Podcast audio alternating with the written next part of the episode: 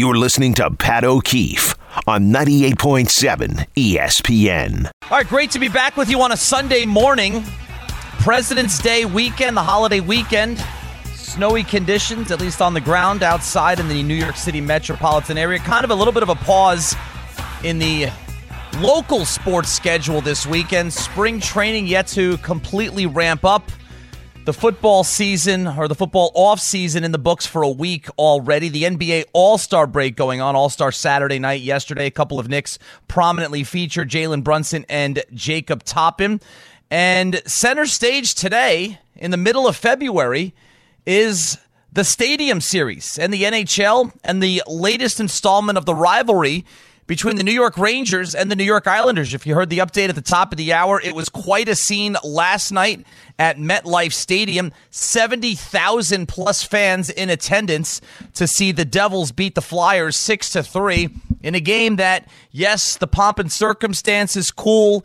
The outdoor atmosphere of the game is cool, frigid, in fact, if you're talking in terms of temperature. It was also a very important game in the standings, as is today's game between the Rangers and the Islanders, which makes it even more special because it's more than just a spectacle. Yes, it's a fantastic scene, but we have fewer than 30 games remaining in the regular season for all of these teams. The Rangers have the longest current winning streak in the NHL at six consecutive games. And after they played kind of mediocre hockey for about a month, month and a half in December into January, they seem to be back on track atop the Metropolitan Division and cruising towards a spot in the playoffs. As for the Islanders, who face the Rangers today at 3 p.m., they're still trying to figure things out in their new world under head coach Patrick Roy. So it'll be a great scene out there at MetLife Stadium today, as it was last night for the Devils and the Flyers, and a very important game for both of these teams. We'll have Kenny Albert, who'll be on the call for us right here at uh, 3 o'clock when the game starts. Kenny will join me at the top of next hour to set the scene. I, I texted with Kenny yesterday, asked him to come on, because off the top of my head, I can't think of another play by play broadcaster in the NHL who would have called more outdoor games than Kenny. The only one that I can think of is Doc Emrick, who did a lot of those games for NBC when they kind of started up about 20 years ago, and it was always the featured game on New Year's Day, and Doc Emrick was usually behind the mic. But Kenny Albert now is the voice of the NHL on TNT. Uh, as well as the Rangers' voice for many, many years. And the Rangers have played in a lot of these games, and they haven't lost any of them yet. You know, they they won two games at Yankee Stadium in 2014 against the Devils and the Islanders. They won in Philadelphia at Citizens Bank Park against the Flyers in 2012. They won at Citi Field in overtime against the Sabres. I believe that was back in 2018. And the Rangers are back on the ice again outdoors against the Islanders this afternoon. We'll have coverage here on 98.7 ESPN New York starting at 2.30. Don LaGreca with pregame from ice level. Not up in the press box for Donnie today. Down braving the elements ice level. So make sure you tune into that.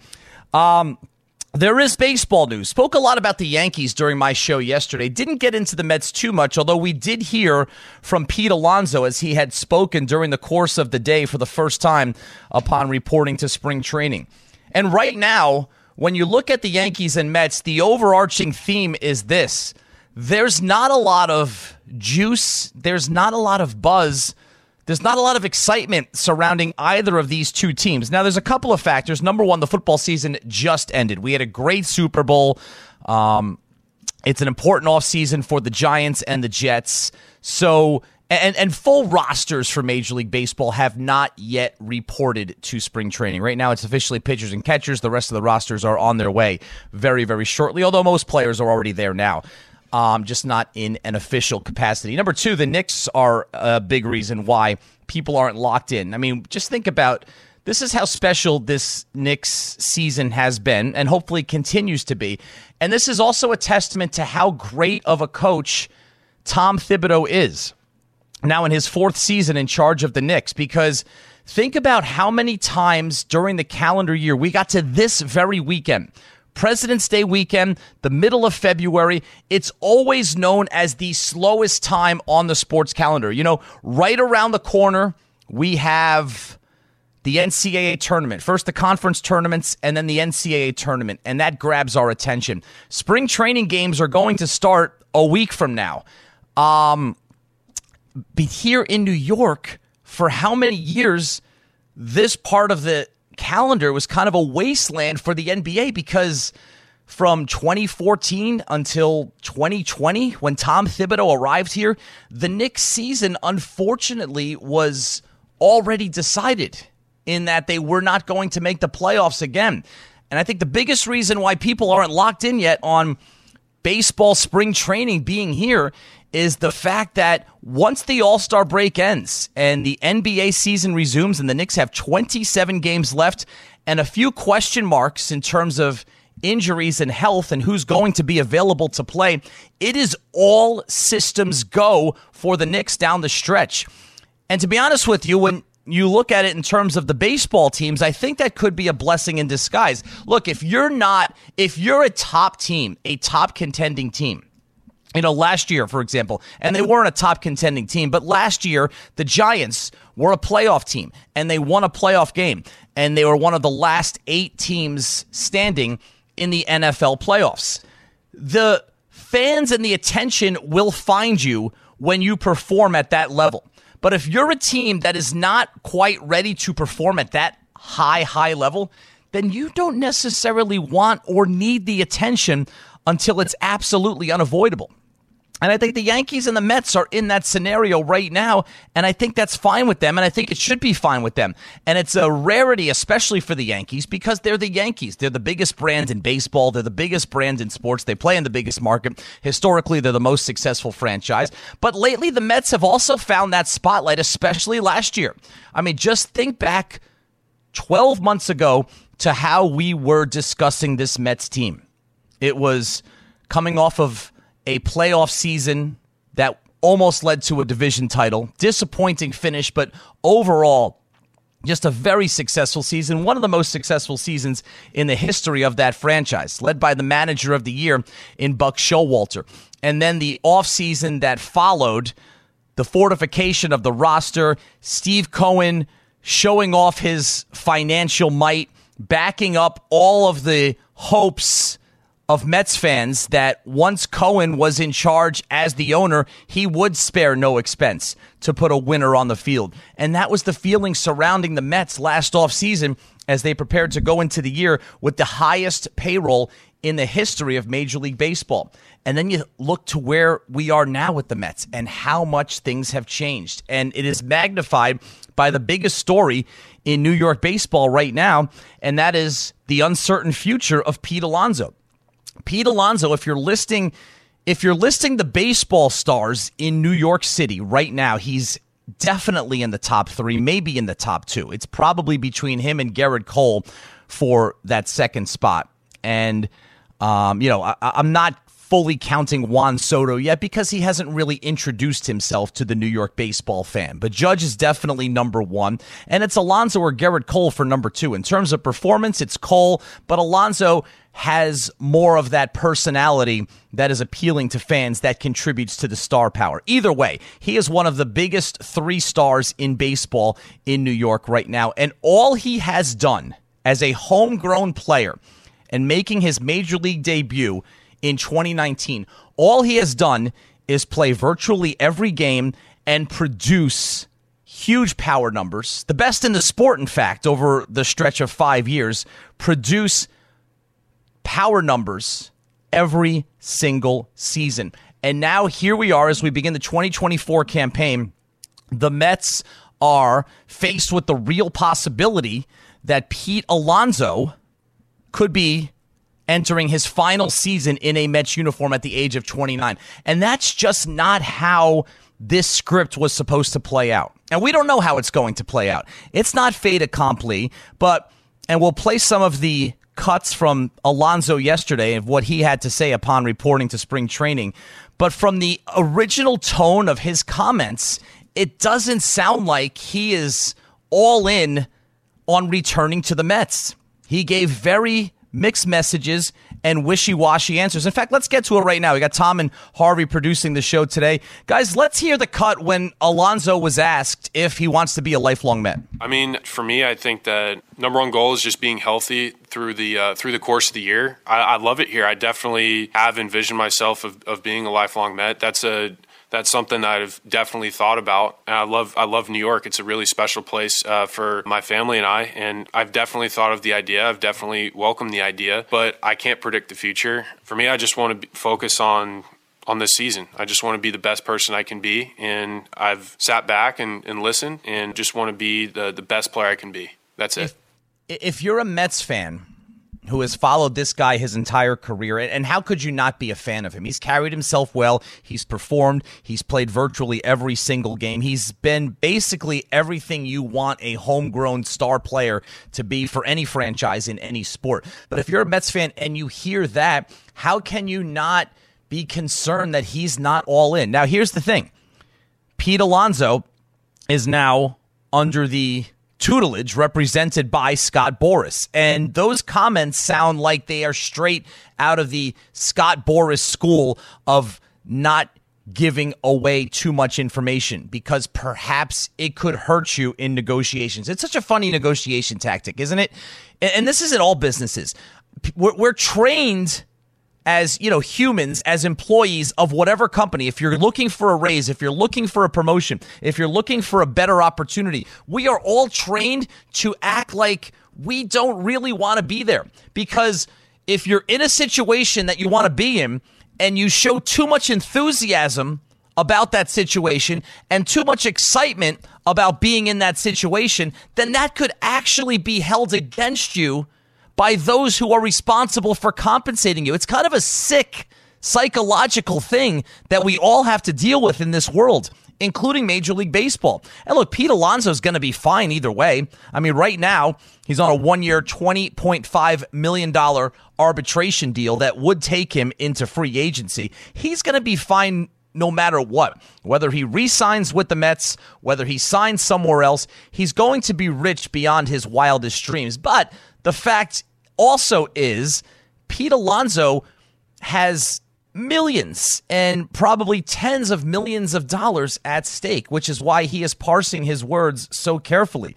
And it's clear right off the bat that he doesn't want to give the Mets or Mets management the upper hand at all. And that's very unfortunate because, and I made this point yesterday on my show, all we want as sports fans in any sport is to have a homegrown athlete develop him, cultivate him, and see him turn into something greater than he was when we originally drafted him.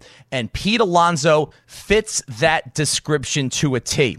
And for the Mets, with the owner who we have heard and said hundreds of times over the last two or three years has the deepest pockets in the entire sport, for them to actually have one of those guys and not be able to bring him back, there's something inherently wrong with that situation. Now, there's a lot of factors at play. Obviously, there's Steve Cohen. There's David Stearns, who is now calling the shots. There's Pete Alonso and Scott Boras and what they bring to the table, specifically Boras and his negotiation style. And then the biggest factor, I think, is what happened last year. The disaster of 2023 has shifted this entire franchise on its axis and changed the way Steve Cohen and the Mets have done business like 180 degrees. And was that com- was last year a disappointment and a disaster? It absolutely was. But was it absolutely necessary to shift the entire focus of the organization and the way they do business based on one disappointing season? I don't think that it was. Were changes necessary? Yes. But wholesale changes where it appears that you're starting to operate like a smaller market franchise where David Stearns came from. He was in charge of the Milwaukee Brewers for many years and had a lot of success there. Those are the Milwaukee Brewers. These are the New York Mets with the richest owner in professional sports. It is not an apples to apples comparison Yet it seems to me that the Mets are operating as if they are a smaller market franchise, and it all goes back to last year. We'll get into the path that led the Mets to Pete Alonso possibly not coming back next season.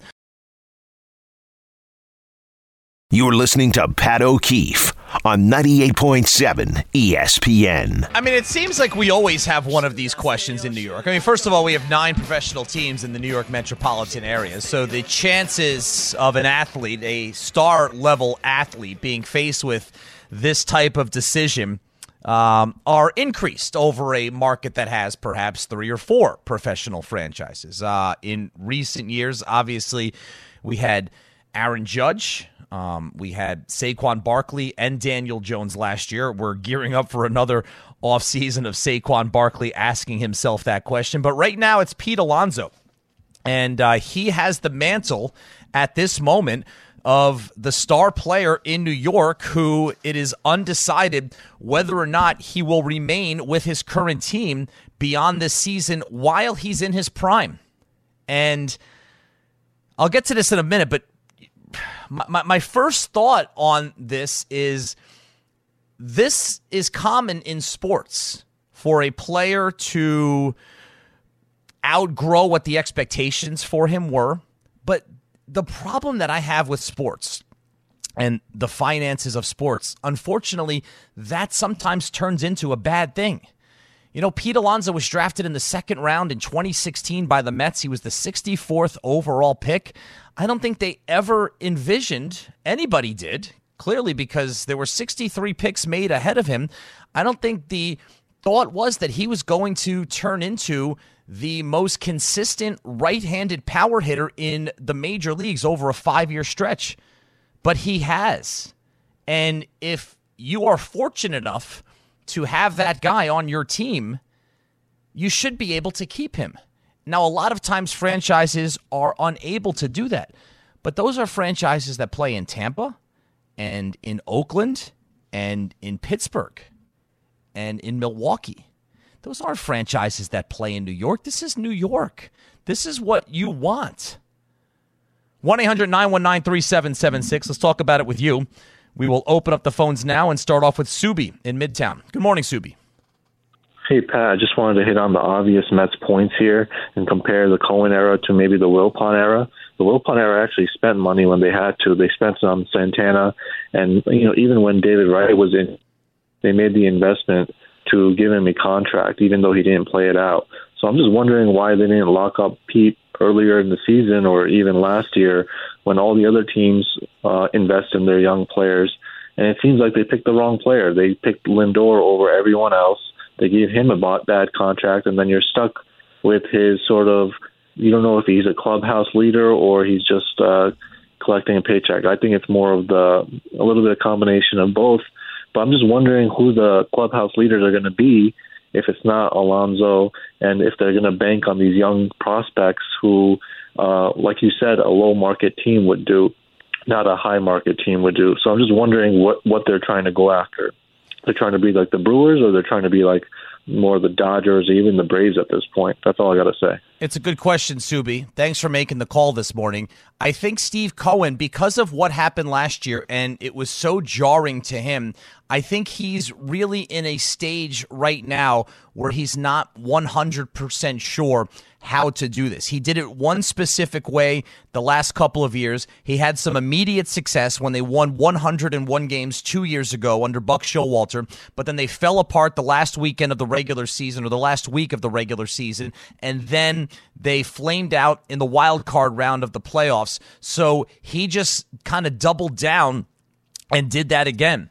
And last year, not only did it not go well, it was a disaster. I mean, you could argue it was the biggest disaster in the history of professional sports. And by that, I mean the Mets last year had the highest payroll in Major League Baseball history of $343 million, and it resulted in a 75 and 87 record. You almost can't do worse than that. The Mets last year spent $65 million more than the next highest spending team, which was the Yankees. $65 million, by the way, was more than the entire payroll of the Oakland A's. So the gap between the Mets and the second highest spending team was greater than the entire payroll of one different Major League Baseball franchise. And that led to a 75 and 87 record.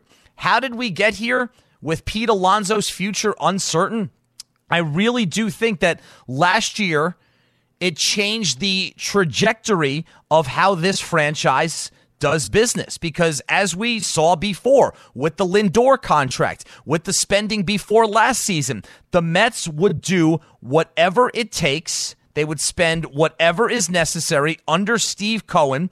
They would have the final say on all transactions across Major League Baseball because their owner has the deepest pockets. And for years, for decades, the Mets fan had to stand aside and watch the Yankees under George Steinbrenner be in that position. For years, any star player who hit the open market would shop himself around, he would get his best offer, and then right before signing that contract, they would check in with George Steinbrenner. And if the owner's whims on that particular day decided that he wanted that player more, then he would sign that player. And that's how it worked in Major League Baseball for years, and it frustrated the hell out of Mets fans. Why wouldn't it? Well, now that the Mets had Steve Cohen as their owner, they were the ones in position to have the final say. All transactions were going to run through Queens. But last year did not work out, right? The money that Steve Cohen spent was not wisely distributed. And as a result, the Mets were never able to get any traction early in the season. I mean, let's go through last year. They got off to a good start. They were 14 and 7. There were some red flags, but they were 14 and 7. So no one really thought that there were any major concerns. They were still 30 and 27 in June. They were keeping their head above water despite dealing with a bunch of significant injuries. Verlander started the season late. They didn't have Jose Quintana. We know they didn't have Edwin Diaz for the entire year. But in June at 30 and 27, you're still squarely in the mix. But then they went on this seven game losing streak to Toronto, Atlanta, and Pittsburgh. And the last night they spent above 500 the entire season, June 3rd. They went to bed that night with a record of 30 and 29. That was the last night last season that they were above 500. Now you look at their roster construction last year $43 million on Scherzer. He had a 4.0 ERA. He was inconsistent. He was injured, and he also served a suspension during the four months that he was part of the team. Verlander, $43 million salary. Didn't make his season debut until May 4th. He didn't really hit his stride until late June. Once he did, he was very good, but by then it was too late. The Mets had already fallen off. You spent $9 million on Eduardo Escobar, who gave you a 695 OPS in 38 games at third base. We know what happened with Edwin Diaz, for whom you were paying $20 million. He didn't even play because of his injury suffered in the World Baseball Classic celebration. $13 million for Jose Quintana, who didn't make his season debut until after the All Star break and gave you just 13 starts. So if you look at just those six guys, that's not even counting. Sorry, those are five guys. If you look at those five guys, and that's not even counting guys who underperformed. We'll get to those guys in a moment because that's that happens. That's part of baseball. But if you look at Scherzer, Verlander, Escobar, Diaz, Quintana, those five guys were paid $128.7 million last season. If you take that as an entire Major League Baseball franchise and that's your payroll, that would be the 18th ranked payroll in the sport. Ahead of Minnesota, who made the playoffs, ahead of the Diamondbacks, who went to the World Series, ahead of the Rays, who won 99 games, ahead of the Orioles, who won 101 games. The Mets spent more money on Scherzer, Verlander, Escobar, Diaz, and Quintana than those playoff teams that I just mentioned spent on their entire rosters and the Mets got virtually nothing to show for it from those five guys. Diaz didn't play. Quintana didn't play until the Mets were out of it.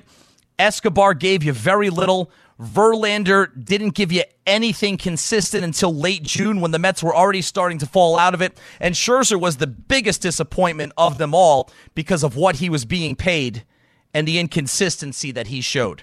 And then you had the other guys. Look, it wasn't just those five guys. I mean, Jeff McNeil won the batting title the year before. His average dropped 56 points last year. Pete Alonso, I know the power numbers were there, as they always are, but his batting average dropped 54 points.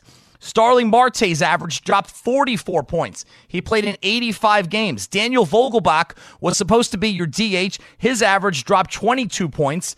Your power source gave you 13 homers and 48 RBIs in 104 games played. I know batting average is not that important in Major League Baseball anymore, and I know some people will say it's not important at all. I'll say this when your batting average falls 56 points or 54 points or 44 points, it matters because you're not replacing those base hits with walks and getting on base. You're just being less productive. Those are stark, severe drops in productivity for guys who the Mets were counting on last season. And all of that contributed to what happened the last week of July when Cohen's frustrations finally boiled over. The Mets pulled the plug on July 27th when they traded David Robertson. At the time, the record was 48 and 54. They were hanging in the wild card race, if you would even consider that to be true, by a thread. They traded Robertson on July 27th. They traded Scherzer on July 30th. They traded Verlander and Tommy Pham on August 1st. Now, they did restock the farm system, something that had not been prioritized for years. You got Luis Angel Acuna, you got Drew Gilbert, you got Ryan Clifford. You got Mario Vargas. Those are four of your top 10 prospects right now. So I, I think the byproduct of the sell off at the trade deadline could ultimately be beneficial to the franchise. But last year was such a disaster. The highest payroll in Major League Baseball history, resulting in a 75 and 87 record. And like I said, the Mets thought when Cohen took over, the Mets fans thought that this is how business is going to be. We want Lindor, let's get Lindor. We want Scherzer, we want Verlander, let's get those guys. We could pay more than anyone else can. And after decades of Mets fans seeing everything run through the Bronx, the buck would finally stop in Queens. And unfortunately, the buck lasted one more year in Queens before Showalter was scapegoated after last season, and David Stearns was brought in to run everything. Now, the way that Stearns is operating right now, it's still very early.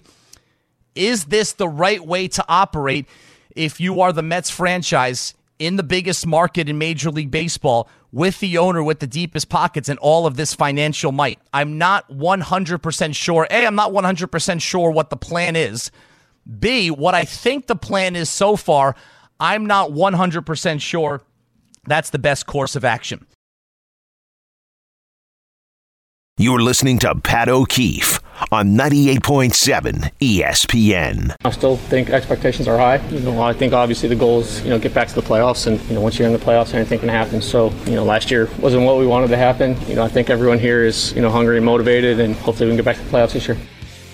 That's Jeff McNeil down in Port St. Lucie this week as the Mets are trickling into camp pitchers and catchers, of course, have already reported McNeil, one of a host of Mets who took a step backwards last season. I mean, two years ago when they won 101 games, he led all of Major League Baseball with a 326 batting average. He had an 836 OPS, and he was named an All Star for the second time in his career in 2022. Last year, the average dips from 326 to 270. The OPS goes from 836 to 711. And McNeil, one of many important pieces to that Mets lineup who took a step backwards last year and contributed to 75 and 87. And it really was a, a reckoning for Mets owner Steve Cohen. And, and, I'm not sure, in fact, I shouldn't say I'm not sure. I don't think that Cohen needs to completely change the way he did his business leading into last season. I think a lot of things were circumstance, most notably the Edwin Diaz injury. Who could have predicted that from happening? And that really just set the tone of what ended up being a downward spiral for the entire season. I mean, Cohen learned that it's not as easy as just rolling out the balls, or in this case, opening up the wallet and letting them play. And now that David Stearns is in charge, it seems like a complete reversal in philosophy. Stearns comes in with an impressive resume, four straight playoff appearances with the Brewers, doing that while not overspending.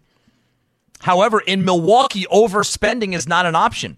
In New York, it is an option and it can be a useful resource if done correctly. I don't think that it's something you need to completely rule out. And like I said earlier, and I keep coming back to this as it pertains to Pete Alonso. The thing that all organizations want to do in sports is draft a player, develop him, and have him become something better than he was projected to be. And not only is that the case with Alonso, he's a star. He's one of the stars of Major League Baseball a second round pick in 2016, made his debut in 2019. He's been a star ever since. That's half a decade of star caliber play in New York. And sometimes in sports, teams develop these types of players, but they're unable to hold on to them. So they trade them for prospects and they bring in new players to develop to try to stay competitive. And the ones who do it well are able to remain competitive year after year after year. And the greatest example of that are the Tampa Bay Rays. But the Tampa Bay Rays have to operate like that because they draw 18,000 fans a game. They're in a crummy stadium in a not so desirable part of town, and they have never been a marquee franchise with deep pockets. So they've had to do it a certain way. None of that pertains to the Mets, who play in the biggest market. When they're good, they draw 35 to 40 to 45,000 fans a game, and they now, for the last three years, have the richest owner, not only in the sport, but in all of sports. Washington Pittsburgh, Oakland. These are teams that haven't been able to retain homegrown stars in recent years. The Mets should not be on that list. Now, people always point to, and we're going back a generation, but I know a lot of people listening remember these teams. Obviously, they were some of the most prominent teams in the history of the sport. The New York Yankees of the late 1990s and the early 2000s. Those were teams whose payrolls were always among the top in the sport. And ultimately, they settled in as the highest payroll in the sport for a very, very, very long time. Back then, when the Yankees were winning three straight championships and four championships in five years, and going to the World Series five times in a six year span, and winning divisions every single year, the knee jerk reaction across Major League Baseball was that the Yankees just opened up their wallet and bought players and brought in whoever they wanted to do. But if you look at the Yankees of that era, when they were actually winning World Series championships, that's not how they were operating. The Yankees were winning championships with a core, no pun intended, of homegrown players. Now, the difference between the Yankees then or now and a team like the Rays or the Pirates or even the Nationals who decided to trade Juan Soto before he came up on free agency. By the way, the Nationals did offer him a huge contract, but that's besides the point. The difference between those Yankees and those other franchises in smaller markets that I mentioned is that the Yankees had the ability to re sign their stars. So as the Yankees' payroll continued to climb and settle in as the highest payroll in the entire sport, it was because they were re signing to lucrative contracts players who they originally drafted and developed. Derek Jeter, Bernie Williams, Andy Pettitte, Mariano Rivera, Jorge Posada. Now, that is where the Mets need to operate. I'm not sitting here and condoning the Mets and Steve Cohen and David Stearns to just, you know, sit up on a podium and look at every single available free agent who walks by and sign the ones that you want for as much money as they want. No, that's not a smart way of doing business. But what gives teams like the Mets an advantage. The Mets, the Yankees, the Dodgers, we know all of the franchises in the big markets, the Giants, the Phillies, the Red Sox. What gives those teams the advantage is that when you do find a guy and draft him and develop him and cultivate him, and he turns into a star, you have the financial wherewithal to be able to re sign him and keep him as part of your organization. And if Pete Alonso doesn't fit that description, I don't know what is. You know, my question is what are we doing here if Alonso is not part of the future of this Mets franchise? Because here's a guy who fits the description of everything a fan base or a front office would want. Homegrown guy turns into a star, um, leader in the clubhouse, okay? Um, has been great in the community very accessible with the media and with the fans. I mean, he checks he checks all the boxes for a franchise that has the ability to re-sign him. Okay, I don't understand the motivation to not want to do that, and that's why it's going to be very interesting to see. That is the backdrop with which the Mets start the 2024 baseball season. Now, as I said yesterday, every single year, it's like clockwork. Every single year, there are sometimes a handful of teams, but at least one or two teams that there are very small expectations for. And all of a sudden, they're in the playoffs, and all of a sudden, they're winning rounds in the playoffs. And in some cases, they're in the World Series. I mean, the Philadelphia Phillies are a great recent example. You know, two years ago, when Joe Girardi was their manager and was fired a third of the way through the season, it looked like this era of Phillies baseball spending a lot of money on free agents like JT Realmuto and, of course, Bryce Harper, and not necessarily seeing the results. It looked like that era had passed them by. And something clicked when Rob Thomson took over and they went to the World Series two years ago. They went to the NLCS last year and probably should have gone to the World Series. And that is more common in Major League Baseball than it is in sports like the NBA or the NHL. Okay. Can the Mets be one of those teams this year? I do think they can because if you actually look at the roster, as disappointing as last year was, there is talent on the roster. All of those guys I just named, the McNeils and the Alonsos and the Martes, who underperformed last season, is that what they're going to be? Or are they going to be what they were two years ago? Okay, we don't know.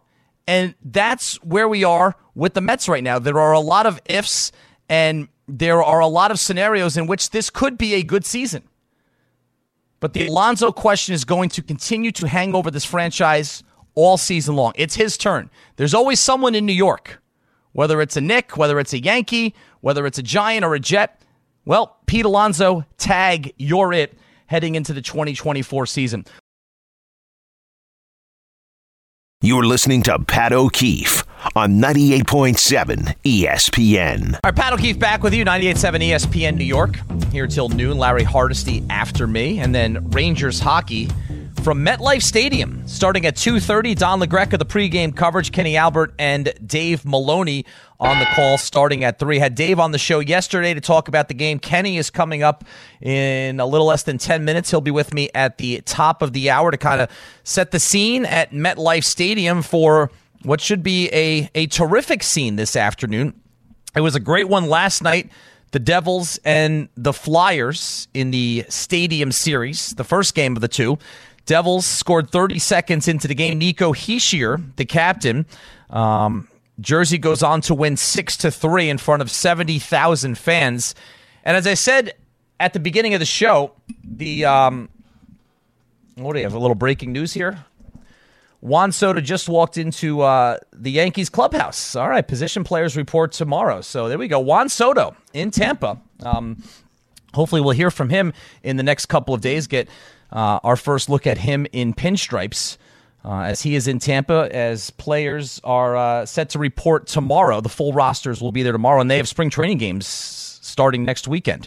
Um, the cool thing about these Stadium Series games coming at this point in the season these are hugely important games for all four teams playing. Um, especially, look, the, the Flyers are one of the top three teams in the Metropolitan Division right now. The Devils, who won last night, and the Islanders, who face the Rangers today, they are fighting for their postseason lives, and they are both very much in the mix. Those were two huge points that the Devils picked up yesterday. They moved to within five games of the uh, five points, excuse me, of the Flyers, and the Devils still have two games in hand on third place Philadelphia. Meanwhile, the Islanders are, in terms of the wild card race in the Eastern Conference five points behind Detroit, and the Islanders have a game in hand against the Red Wings. So the Devils, who won yesterday, the Islanders, who take on the Rangers today, still very much in the mix. For the Rangers, 28 games remaining in the regular season. Isles have 29 games, including today. Rangers sit on top of the Metropolitan Division, riding a six game winning streak. They have that goalie tandem of Jonathan Quick and Igor Shesterkin, both of whom are playing extremely well. Shesterkin has had his ups and downs during this year, and part of that is the expectations for a multiple time All Star and a former Vezina Trophy winner who's been among the best in the sport since assuming the role from Henrik Lundqvist four years ago. Um, but his last start, if that's any indication, and Dave Maloney said it very succinctly with me yesterday. You're as good as your last start. Well, if that's true, then Igor Shesterkin's in a good place right now because on Monday he shut out the Calgary Flames two to nothing. So the Rangers are in first place right now. If you look at the playoffs as they project at this moment, and this is tough. The top wild card team in the Eastern Conference is the Tampa Bay Lightning. That would be if the season were to end today, that would be the Rangers' first round matchup. So after this terrific regular season, that they've pretty much gone wire to wire on top of the Metropolitan Division. They got out of the gates extremely quickly, leveled off for about a month, month and a half, but kept their heads above water. And now they're rolling again on this six game winning streak. And what that has resulted in is a first round matchup against the Tampa Bay Lightning, one of the most tried and true and experienced playoff teams in the entire NHL. So, look, those scenarios could change multiple times between now and the end of the regular season. But that'll be this afternoon at MetLife Stadium. The Rangers and the Islanders. And of course, you can catch all the coverage right here on 98.7 ESPN New York starting at 2:30. We had All-Star Saturday night last night, which you heard here on ESPN New York. The slam dunk contest, a repeat winner, Mac McClung of the G League's Osceola Magic. Um, a three point contest repeat as well. Damian Lillard outlasting Karl-Anthony Towns and Trae Young. You had the Stephen versus Sabrina three point showdown, which was terrific. Both players acquitted themselves extremely well. I think that went great. Jalen Brunson participated in the three point shootout, and tonight he will participate in his first ever NBA All Star game. We'll talk about that. And up next, we'll talk about the Stadium Series and preview that with Kenny Albert here on ESPN New York.